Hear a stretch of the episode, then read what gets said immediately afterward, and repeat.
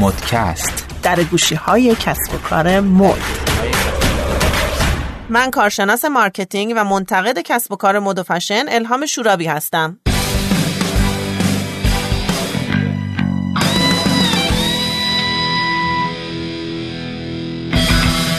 خب یه خبر خوب داریم یه خبر بد. دو تا خبر بد خبر بد این که این دفعه مجبورین این صدای من رو تحمل کنین به خاطر اینکه من سرما خوردم و صدام گرفته. خبر بد دو اینکه علی امروز با ما نیست. ولی خب حالا دفعه بعد و اینا اینا. خبر سه اینه که دوتا مهمون خیلی خوب داریم که تو کار زیورالاتن طراحن تولید کنندن خفنن. میشه معرفی کنین خودتونو؟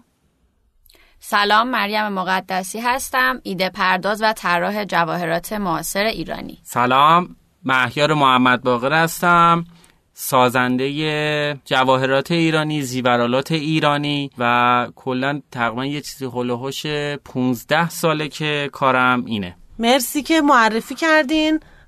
یه لحظه احساس کردم که توی فضاهای چیزی مسابقات تلویزیونی هستیم. سلام من مهیار مهیار و مریم. توس...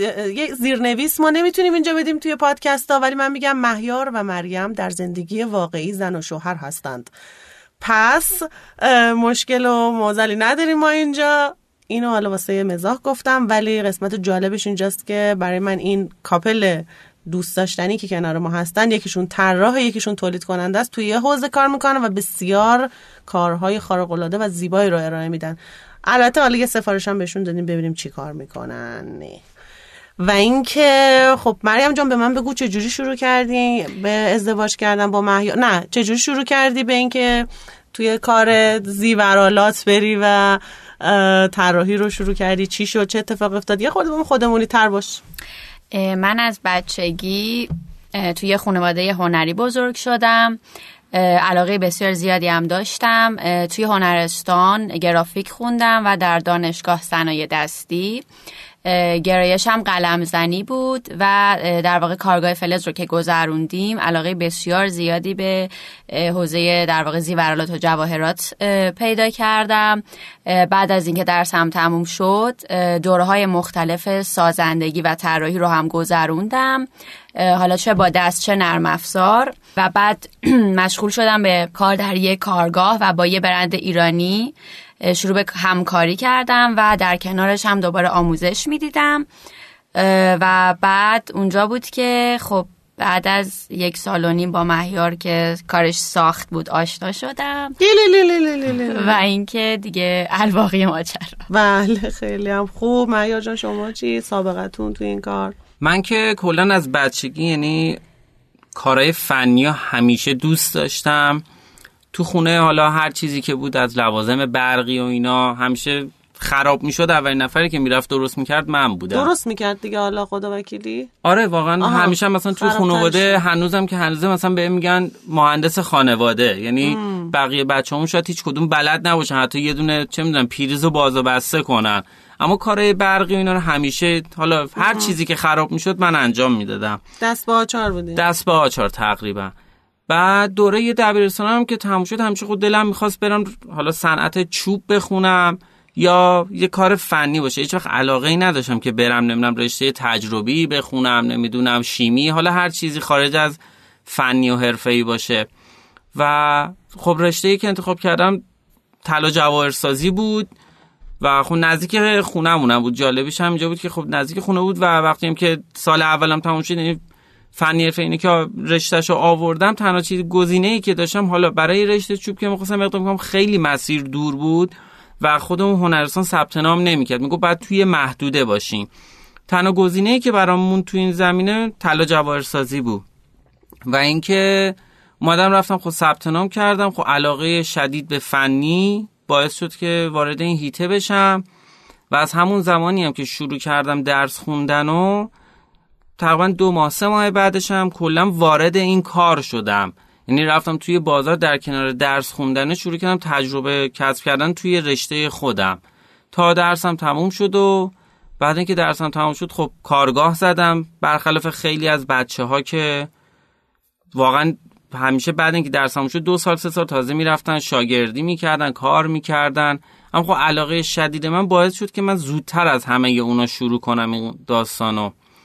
و بعدش هم میگم شروع کردم کارگاه زدن. کارگاه زدم یه دو سال اولش خب کارگاه داشتم. حالا بر اساس یه سری اتفاقاتی که برام افتاد مجبور شدم که کارگاه رو جمع کنم. چند سالی خب با یه شرکت خیلی بزرگی هم کار می‌کردم که کارخونه خیلی بزرگی بود که سرپرست بودم اونجا. تولید حالا سرویس جواهر بود علنگوی جواهر بود.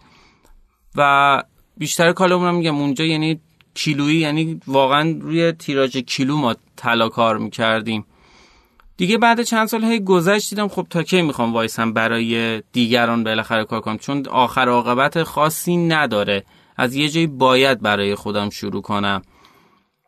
و اینکه خب یکی از دوستانمون که حالا یه گالری معروفی هم دارن توی تهران و خیلی هم معروفه برای خودش. حالا توی دنیام شناخته شده است. خب پیشنهاد که خب بیایم با هم کار کنیم. هلوهاش یکی دو سالم من دو سه سال با اینا توی مغازه‌ای که داشتیم توی گالری که داشتیم همونجا کار می‌کردیم. خب من سازندهشون بودم به صورت جداگونه. بعد اینم که حالا گالری چون جابجا جا شد به خاطر مکانی که بود دیگه نمی‌شد. بیایم یه محیط کارگاهی براش ایجاد کنیم. باعث شد که اصلا من خودم یه کارگاه جدا بگیرم. یک سال خورده ای خب باز با همون سیستم کار می‌کردم. بعد از یک سال خورده ای که گذشت تصمیم بر شد که اصلا کارهایی که خودمون طراحی می‌کنیم و دوست داریم و ارائه بدیم به اون گالری و اون خب برامون حالا مستقیم بفروشه. توی این داستانهایی هم که داشت میگذشت خب من با مریم آشنا شدم از طریق یکی از دوستان و اینکه خب خیلی هم برام جالب بود که روزی هم که رفتم دیدم مریم و یه سری تر هم اونجا داشتن که من رفتم طرحاشو که دیدم همونجا مثلا به خودشم برایشون گفتم واقعا قشنگه یعنی جذاب طرحها. خب همون واسه استارت آشنایی خب یه اتفاق جالبی بود که افتاد و اینکه خب با هم آشنا شدیم و از همونجا دیگه استارت آشنایی و کار کردن و اینا همه شروع شد و الانم که دو سال خورده خب کنار هم داریم زندگی می‌کنیم کار می‌کنیم. حالا من می‌سازم مریم هم خب طراحه و طرحاشو ارائه میده منم می‌سازم.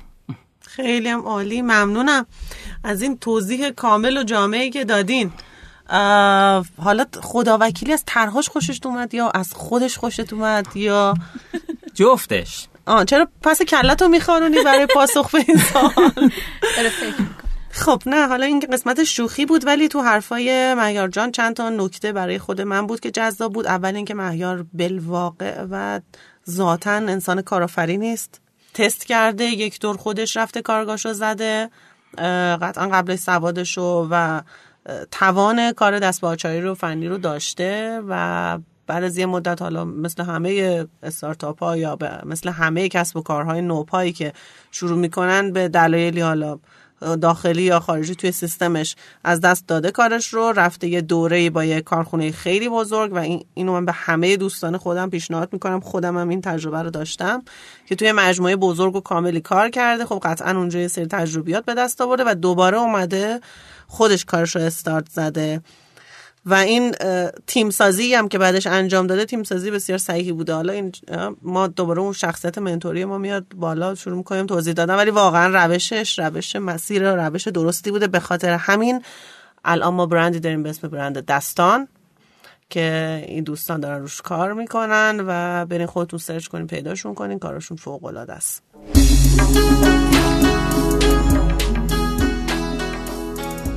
خب بریم سر یه داستان دیگه ای. الان مشکل چیه؟ کدومتون دوست دارین؟ چون من اینطور که متوجه شدم یکیتون طراحین یکیتون در واقع کار فنی و تولید رو انجام میدین. هر کدومتون تو حوزه خودتون مسائل مشکلاتی دارین. می‌تونم چند تاشم همینطوری مثلا مثال بزنم و لیست کنم. می‌تونه یکیش مسئله که توی طراح هست. همیشه توی طراحی ما برای چیزی که نمی‌بینیم و از صفر به صد تبدیل میشه در واقع درکی از هزینه نداریم. و فکر می‌کنیم که کار طراحی معمولا یه کاری که بدون هزینه انجام میشه به خاطر اینکه شاید بگیم طرف فقط یه مداد و کاغذ داره استفاده می‌کنه نقاشیشو کشیده دیگه. خب مثلا حالا این شاید خیلی هزینه براش نبرده در صورتی که اون یک تجربه چندین ساله پشتشه که به یه همچین نقطه از طراحی می‌رسه که از خودش راضی میشه. تا حدودی و اون رو به مخاطبش ارائه می‌کنه. از این طرف توی تولید مسائل بیشتری داریم. توی حداقل یک سال گذشته من فکر کنم که این نوسانات قیمت طلا و در واقع مسائل دیگه که توی واردات قطعه و مسائل دیگه توی بازار وجود داشته تأمین در واقع. مشکل تأمین و نوساناتی که توی تأمین بوده می‌تونسته تولید رو بزنه زمین و خیلی رو زده زمین. من یه مختصر راجع به طراحی توضیح میدم. همونطور که گفتین در مبحث طراحی دقیقا ما با همین مشکل مواجه هستیم که طراح در ایران هنوز چه نظر لغوی چه معنی چه کاری که انجام میده اصلا جا نیفتاده و مردم تصور این رو ندارن که قبل از اینکه یه کاری ساخته بشه باید یه طرحی براش در واقع پیاده بشه بعد ساخته بشه. درسته که این دوتا مکمل هم دیگن و اگه سازنده نباشه طراح بیکاره. اگر طراح طرحی نزنه سازنده چیزی برای ساختن نداره. حالا گذشته از چیزایی که حالا طرحهای آماده داره یا کپی میشه ما صحبتمون اصلا راجع به اونا نیست. یکی اینه و اینکه فرق طراحی و ساختن که تو حوزه جواهرات بین افرادی که در واقع دارن کار می‌کنن یعنی یک سازنده خودش رو طراح معرفی می‌کنه در حالی که همچین چیزی نیست یا یک طراحی که البته کمتر پیش میاد که خودش رو بخواد سازنده معرفی بکنه. این دوتا هم دوتا مبحث جدا و شاخه جداست. باز این هم در بین خود بچه ها متاسفانه جا نیفتاده و من چون خودم یعنی بچه ها منظورم بچه های سازنده بچه های جواهر ساز هست همکاران. بله همکارانمون. اشاره مستقیم نمی‌خواستم داشته باشم. ولی خب چون مهیار سازنده است من راحت می‌تونم این رو بگم چون خودش هم قبول داره. چند بار دست به طراحی زده و دیده که خب اولا که خب سخته وقتش رو نداره یا یه جاهایی به حال یه چیزایی رو نمی‌دونه. همونطور که حالا من ممکنه که با اینکه ساخت رو گذروندم ولی سعی نمی‌کنم دخالت کنم. اگرچه یک طراح باید ساخت رو هم بلد باشه به این جهت که باید بدونه چیزی که داره طراحی می‌کنه قابلیت ساخت داره یا نه. همونطور که یه طراح فرش باید بافت فرش رو بلد باشه چون باید بدونه چیزی که داره طراحی می‌کنه رو میشه بافت یا نمیشه بافت. این خیلی مختصر فقط همین رو می‌خواستم توضیح بدم. مرسی ممنون از توضیحاتت. حالا خودم به مرور بازش می‌کنم. خب معیار جان راجع به بحث تولید. از تولید از کدومش بگم از چه دردی از تولید بگم؟ از اولش. از اولش. ببینید خب تا قبل اینکه این اتفاقات وضعیت حالا نوسانات و اینا پیش بیاد خب معقول بود همه چیز حالا مواد مصرفی که خریده می‌شد متریال حالا از نقره یا هر چیز دیگه ای که استفاده می‌شد حتی خیلی شاید میگم مربوط هم نباشه اما واقعا مربوطه. حتی برای گرفتن مکانی که می‌خوای توش کار انجام بدی به عنوان کارگاه. تمام اینا خب روی سیستم خیلی خوبی داشت پیش می‌رفت همه چی معقول بود. بعد اینکه این اتفاق افتاد اولین اتفاقی که توی بازار افتاد هیچ چیزی دیگه پیدا نمی‌شد. یعنی هر جا می‌رفتی هر چیزی می‌خواستی بخری می‌گفتن نیست نداریم. در صورتی که بود. اما نمی‌خواستن ارائه بدن. همه منتظر این اتفاق بودن که ببینن چه اتفاقی توی وضعیت نوسان دلار و اینا میفته چون معمولا جنسایی که توی بازار ما می‌خریم خب ایرانی که نیست. شاید 10 تا 15 درصد مواد مصرفی ما داخل ایران تولید بشه. اونم خب خیلی محدوده. به خاطر همین جنس رو نمیفروختن که ببینن وضعیت دلار به کجا می‌رسه که بخوان طبق اون ارائه بدن به حالا بچههایی که خرید می‌کنم. و دردسر بزرگ ما از همینجا شروع شد. انقدر اذیت شدیم که الان مثال میگم. ما یه زمانی شاید تیغره که برای کارمون که می‌سازیم میخریدیم بسته مثلا 60 هزار تومن. حالا یکی هم گرونتر می‌داد 70 هزار تومن. الان اونو داریم با زحمت و به سختی روی 300 هزار تومن پیدا می‌کنیم می‌خریم. و اینکه حالا این یه نمونه است. خود مواد اولیه ما نقره. اینو ما اون موقع شاید گرمی دو خورده اینا میخریدیم. حالا بالا پایین داشت به خاطر قیمت جهانی. الان جوریه که باید روزی سه بار زنگ بزنی. موجوده موجود نیست قیمت چنده. هر کسی برای خودش یه قیمتی داره میده و واقعا هم سخت پیدا میشه. چون بیشتر نقره که الان ما توی بازار مثلا میریم می‌خریم خب وارداتی حالا نمیشه اسمشو بذاریم وارداتی. بیشتر قاچاق میاد. چون وارداتش یه مقدار برای خود اینا هزینه داره و اگه بخواد بیاد خیلی بیشتر از این حرفا قیمتش در میاد. البته یه بخشیش هم از داخل مثلا تهیه میشه اما خب کیفیتی که نقره داخلی با نقره خارجی خیلی متفاوته. نقره خارجی هم ایارش بالاتره هم از لحاظ کیفیتی واقعا شفافتره. خب اینا یه چیزاییه که دیگه توی کار می‌تونه آدم به دست بیاره. و این یه بخشی از کاره. خب فروش ما الان جوریه که ما اگه بخوایم یه کار رو تولید کنیم شاید قبلا میگم. یه کاری که 300 هزار تومن قیمتش بود با 100 تومن شاید مثلا تموم می‌شد. حالا نقره متریال هر چیزی. الان همون کار یه چیزی بالغ بر شاید 200 200 و خورده هزار تومان هزینه شه اما ما نمی‌تونیم بیایم اینو هم مثلا قیمتشو ببریم بالاتر. چرا؟ چون قدرت خرید مردم هم از طرفی اومده پایین تر اگر که بخوایم این کار رو بکنیم دیگه خود ما دیگه نمی‌تونیم به اون جنسمون رو بفروشیم یا ارائه بدیم برای مردم. و تمام این مدت حالا تو این یک سالی که حدود یک سالی که داره میگذره تمام تلاشمون این بود که ما اینا رو بتونیم توی یه رنجی نگه داریم که هم بتونیم فروش خودمون رو داشته باشیم هم بتونیم مشتری که میاد خرید می‌کنن راضی نگه داریم. و واقعا میگم این شده یک چالش شاید خندهدار باشه. ما مته هایی که مصرف می‌کنیم یه زمانی میخریدیم دونه حالا سه تومن پنج تومن شیش تومن هر چیزی. الان همون مته ها شده 20 هزار تومن 25 هزار تومن و جالبتر از همش هم اینه. یه زمان این مته ها خب کیفیتاش خوب بود. حالا از سوئیس می اومد آلمان می اومد همه جا از هندی داره چینی هم داره. اما الان همون تیغره هم که بهتون گفتم الان دیگه واقعا سوئیسیش پیدا نمیشه. یعنی به خاطر اینکه هزینه هاشون بیاد پایین تر حاضرن میرن وارد کننده ها به هند و چین سفارش میدن. حالا روش یه سری فعل و انفعالات انجام میدن به قول خودمون آبکاری می‌کنن و میان توی بسته‌بندی سوئیسی دارن میدن بیرون. که شما میری می‌خری امروز با فردا میری همون مارکو داری می‌خری استفاده می‌کنی واقعا فرق داره با هم. یعنی از لحاظ برشی که می‌زنه شکنندگی که داره و هزار تا مسائل دیگه. حتی مته امروز میخریدی سوئیسی بود آلمانی بود الان همونو داره به اسم آلمانی میده. اما هنوز نیامده کار نکرده کند میشه مته. خب این معلومه که این تقلبیه یعنی فیک حالا یا چینیه یا هندی با همون روکش و همون بسته‌بندی آلمانی. میگم توی این مسائل خیلی مشکلات هست بخواد آدم بیان کنه. خب پس چیزی که من متوجه شدم اینه که واقعا این نوسانه تاثیرش روی کار شما خیلی زیاد بوده. چیزی که هست اینه که زیورالات یک کالای هنوز توی دسته لاکچری به حساب میاد. مخصوصا دوستانی که با متریال های مثل نقره طلا و از این قبیل کار می‌کنن. ما برندهایی داریم الان که توی ایران فعالیتشون رو تغییر دادن. یعنی از روی برندهای لاکچری به مدیوم ها و به در واقع کالاهای حد وسط رو آوردن.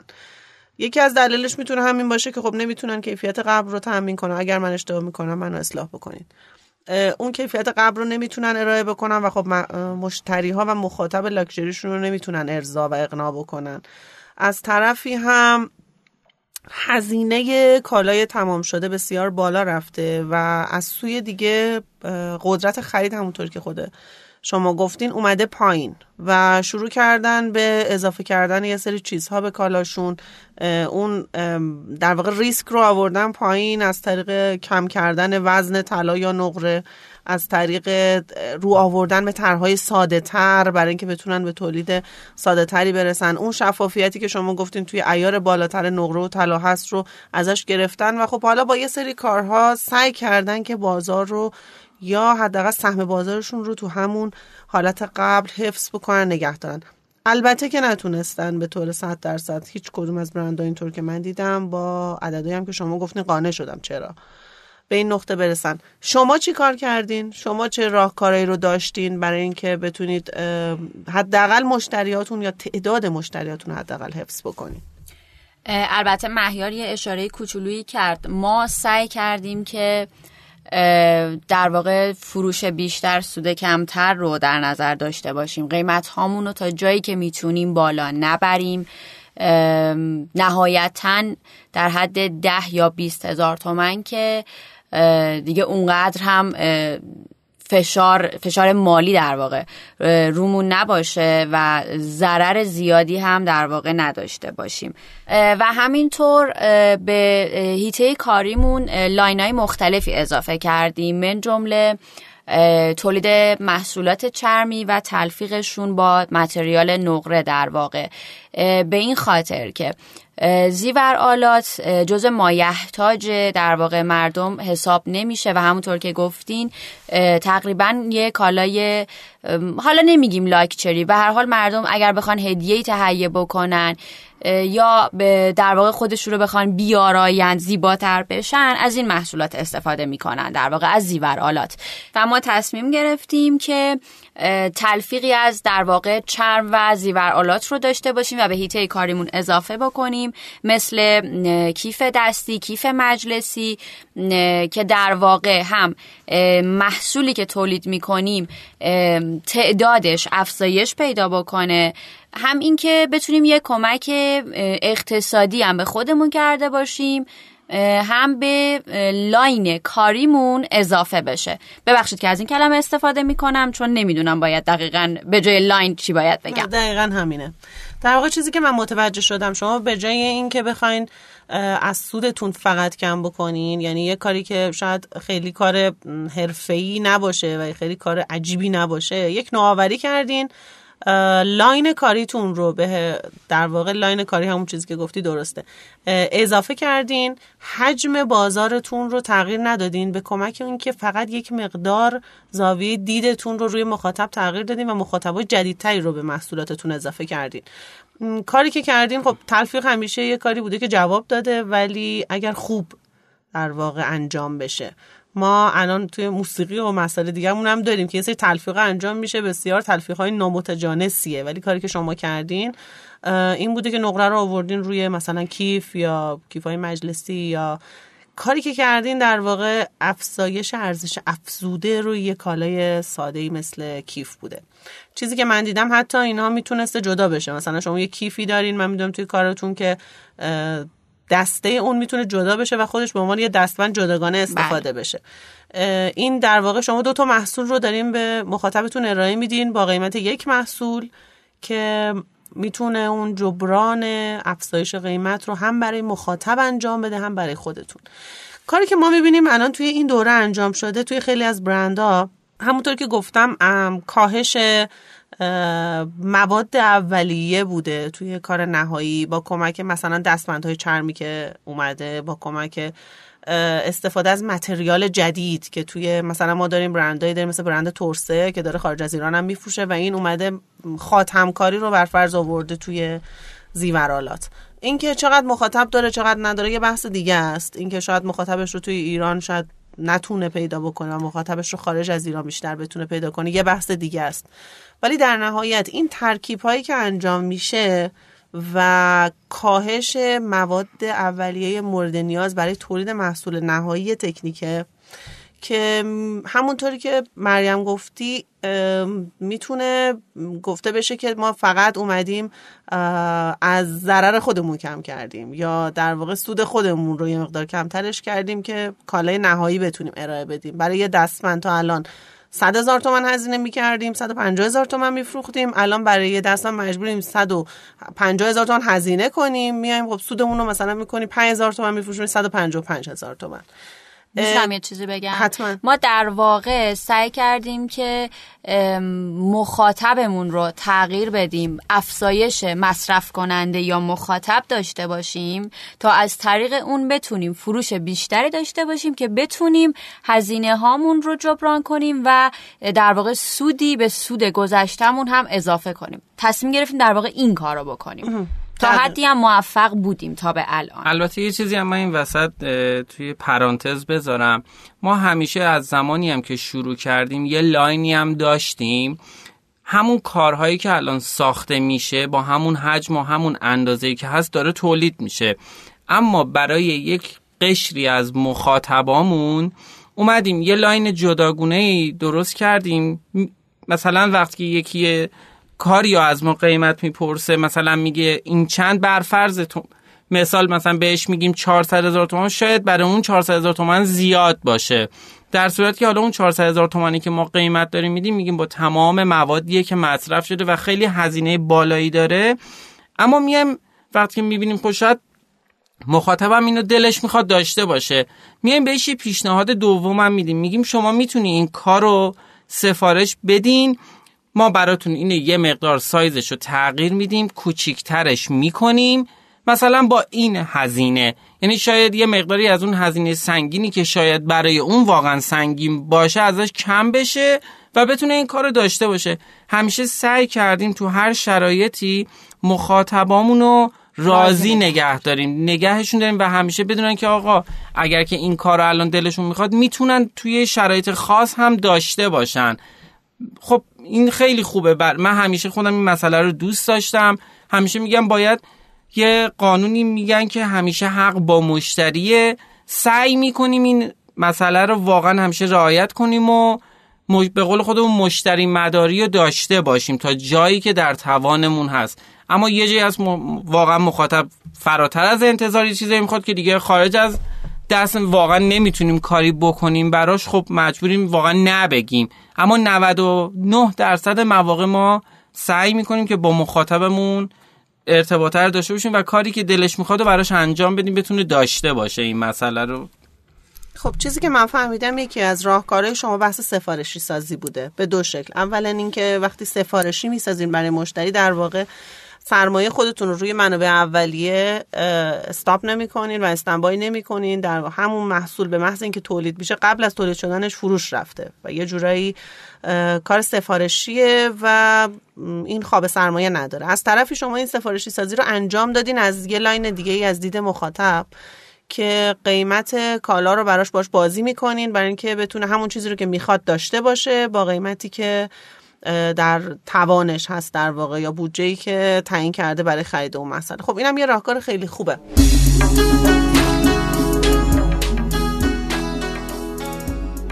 من می‌دونم ما یه سری محدودیت ها داریم. اصلا وضعیت تولید ما توی ایران تولید کارگاهیمون چون ما تولید صنعتی که نداریم در واقع توی برند شما. توی همسط های شما توی تولید کارگاهی و تولید دستی چقدر فاصله داریم با ابزارهایی که توی دنیا داره استفاده میشه تکنیکایی که داره تو دنیا استفاده میشه و کدوماشون برای خودت الگو بودن یا حتی شده یه وقتایی من می‌دونم کسی که دست چارن برای خودشون یه سری ابزار تولید می‌کنن و می‌سازن. ابزاری رو که از جای دیگه دیدن و دیدن که خوب استفاده میشه و به کیفیت کارشون کمک می‌کنه. شما چطور؟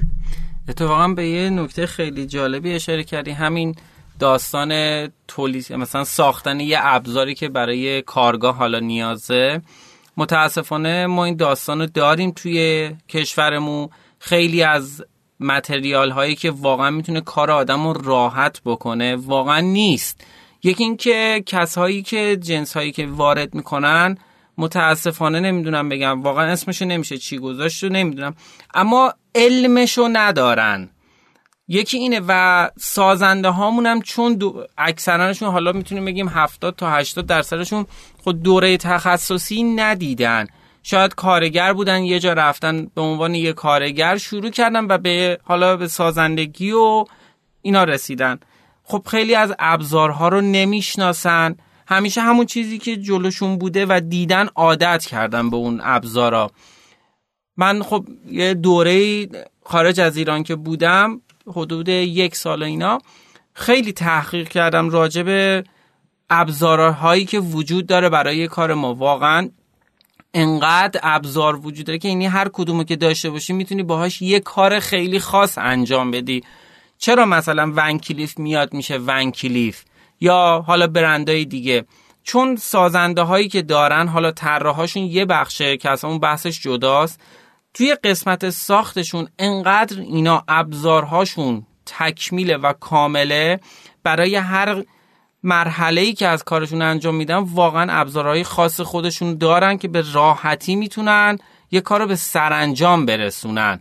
اما ما توی ایران متاسفانه خیلی از اینا رو نداریم. یه نمونه خیلی خیلی کوچیکش همون اره که من باهاش کار می‌کنم. متاسفانه الان من شاید حدود شیش ماه دنبال یه اره میگردم یعنی کمون اره میگردم که آلمانی باشه. قبلا شاید پیدا می‌شد الان اصلا نیست الان همه چینیه. به خاطر چی؟ برای اینکه اصل کمون اره باید حالت فنر باشه که این تاپ نیفته زمان کار کردن. اما اره هایی که الان موجوده همه یه حالت آهن نرم داره وقتی شما اینو باز و بس که می‌کنی کج میشه. خب همین توی تولید تاثیر می‌ذاره توی کیفیت کار تاثیر می‌ذاره. میگم متاسفانه این اتفاقا هست و کارش هم نمیشه کرد. یعنی یه روتینیه که تو این کشور ما جا افتاده. نمی‌دونم هم چارش چیه. مگه اینکه خود آدم بتونه حالا بلنشه بره از یه کشور دیگه اون چیزهایی که تو ذهنشه رو دنبالش میگرده تهیه کنه برداره بیاره. و راجبه حالا تولیدی هم که داریم میگیم همیشه داخل ایران ضرر کننده تولید کننده بوده. متاسفانه.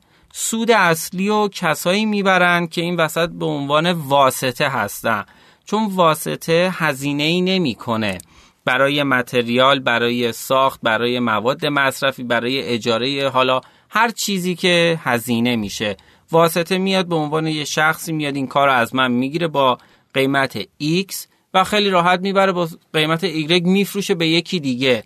شاید هزینه که فقط داره حالا اون جابجاییه که داره انجام میده. خب یه سوالی که در نهایت می‌خوام بپرسم که وقتتونم نگیرم اینه که شما با چه اتحادی و اصنافی در واقع سر و کار دارین؟ مجوزایی رو میدن حالا کمکهایی رو می‌کنن که البته هر کی می‌پرسیم میگه خدا کنه کمک نکنن. کمتر کمک کنه ما کارمون رو راحتتر انجام بدیم. حالا توی سنف شما به چه شکلیه؟ با کیا سر کار دارین شما؟